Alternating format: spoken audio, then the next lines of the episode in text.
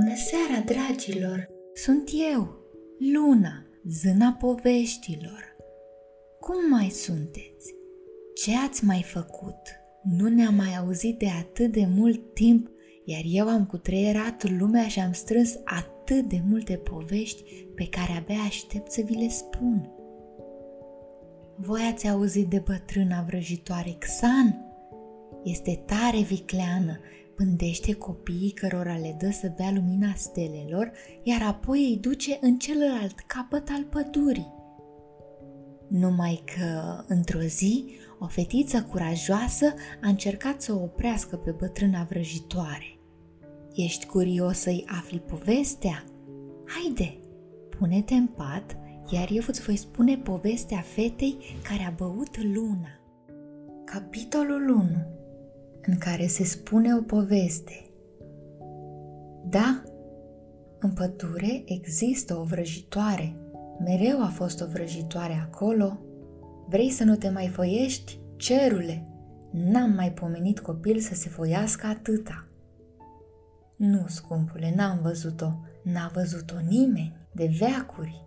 Am făcut tot ce a fost nevoie să nu o vedem niciodată și a fost nevoie de lucruri groaznice nu mă face să le rostesc, oricum le știi deja. Ei, nu știu, dragule, nimeni nu știe de ce vrea copii, nu știm de ce insistă să fie întotdeauna cei mai tineri dintre ei noștri și nu avem cum să o întrebăm. N-a văzut-o nimeni și ne îngrijim nici să nu o vedem vreodată. Desigur că există, ce întrebare Uită-te la pădure, uită-te cât e de periculoasă. Fum otrăvitor, doline ca niște pâlni de piatră, geizere clocotite și pericole îngrozitoare oriunde te-i duce. Crezi că a ajuns așa din întâmplare? Nici vorbă. Vrăjitoare a croit-o astfel și dacă nu i-am da ascultare, ce s-ar alege de noi? Chiar ai nevoie să-ți explic? Mai bine nu. Ei, taci acum, nu plânge. Nu după tine vine consiliul seniorilor. Ești mult prea mare. Din familia noastră? Da, dragule, acum multă vreme, înainte să te naști tu. Era un băiat frumos. Haide, termină scina și vezi de treburi. Mâine ne trezim toți de vreme. Ziua sacrificiului nu așteaptă pe nimeni. Trebuie să fim prezenți cu toții și să-i mulțumim pruncului care ne va salva pentru încă un an. Fratele tău? Cum să mă fi luptat pentru el? Dacă încercam, vrăjitoarea ne omora pe toți. Și atunci, ce s-ar fi ales de noi? Sacrifici unul sau îi sacrifici pe toți? Așa merge lumea. Nu putem noi schimba nici dacă am încerca. Gata cu întrebările. Șterge-o. Copil neghiop. Capitolul 2 în care o femeie fără noroc își iese din minți. Marele senior Gerald nu se grăbea în dimineața aceea. La urma urmei, ziua sacrificiului era doar o dată pe an, iar lui îi plăcea să arate cât mai bine în timpul procesiunii sobre spre casa lovită de blestem și în timpul întoarcerii pusomorâte. Îi îndemna și pe ceilalți seniori să procedeze la fel. Era important să ofere circ norodului. Se dădu grijuliu cu roșu pe obraje pungiți și își contură ochii cu dâre groase de col. Își cercetă dinții în oglindă și se asigură că nu avea resturi de mâncare sau murdărie. Adora oglinda aceea. Era singura din protectorat. Nimic nu-l bucura mai tare pe Gerald decât să aibă un obiect unicat – îi plăcea să fie special. Marele senior avusese mereu nenumărate bunuri unice în protectorat. Era unul dintre avantajele funcției. Protectoratul, numit de unii regatul papurii, iar de alții cetatea suferințelor, era înghesuit într-o pădure perfidă și o mlaștină uriașă. Majoritatea oamenilor din protectorat își duceau zilele de pe urma mlaștinii. Mersul prin mlaștină era de viitor, le spuneau copiilor mamele.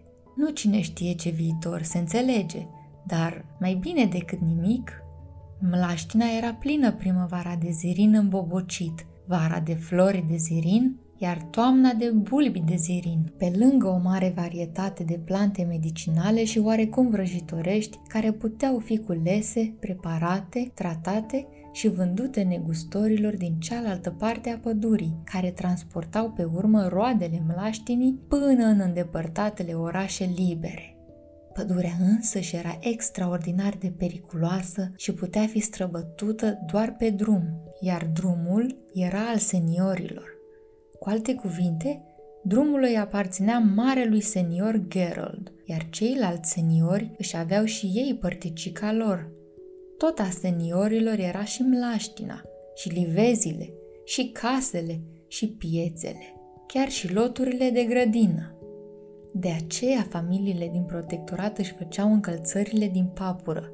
De aceea, în vremuri neroditoare, își hrăneau copiii cu supa groasă și păstoasă a mlaștinii, sperând că mlaștina îi va întări. De aceea seniorii și familiile lor creșteau mari, puternici și roșii în obraj de la carnea de vită, unt și bere. Se auzi un ciocănit la ușă. Intră! mormăi marele senior Gerald aranjându-și faldurile robei. Era Anten, nepotul lui, un senior ucenic, dar asta numai din cauza că Gerald, într-un moment de slăbiciune, îi făcuse această promisiune foarte caragioasei mame a acelui băiat caragios. Urât din partea lui să gândească astfel.